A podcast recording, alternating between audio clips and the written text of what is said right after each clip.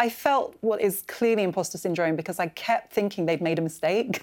Wow. I didn't think I could be good enough to go to Oxford, this institution that had been so glorified, you know, in my family. And it took me a long time to come into my um, into my stride as an academic and as somebody who is intellectual and loves learning.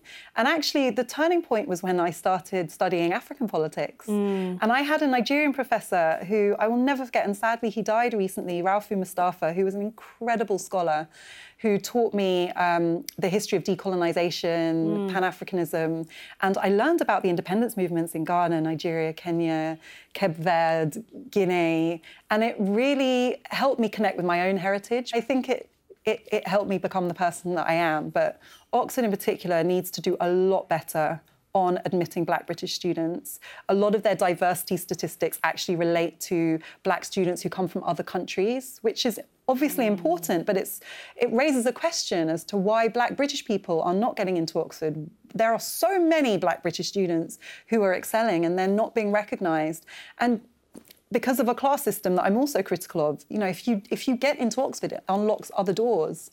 And I think that if you're excluded from that, then you, it means that a whole generation's being excluded from other opportunities. Right. Um, so I think that it's healthy to question that whole You can definitely structure. tell from your book that you love that sort of research and you love that kind of uncovering things that you know the, the mainstream doesn't talk about. Um, I uncovered some incredible history that relates Yeah. to my personal family that was on my doorstep, that was completely invisible because I think Yeah. I grew up, like you, with British and African stories. And I thought those stories were completely disconnected. I discovered that actually the history of Britain, the history of Africa is not tangential. It's not a sidebar. Right, You cannot understand Britain if you don't understand Africa. We couldn't have industrialized if it weren't for right. the slave trade and the other trade from the African continent. We couldn't have become a global power were it not for the empire, which drew fundamentally on the resources from Africa. We couldn't have won two world wars had it not been for the empire. Right. And you know, my own story was personally affected by these huge shifts, and they were they were literally all around me. And I really enjoyed uncovering that history. I think it set me on a lifelong path where I'll continue to do that kind of Yeah. work and research. it's amazing. We need it.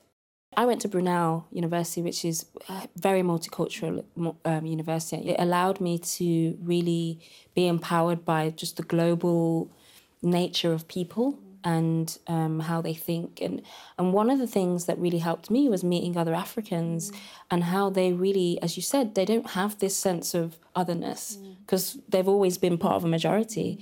And one of the things I noticed was that the, the, the kids that came to Brunel to study who grew up in Africa were so much more confident.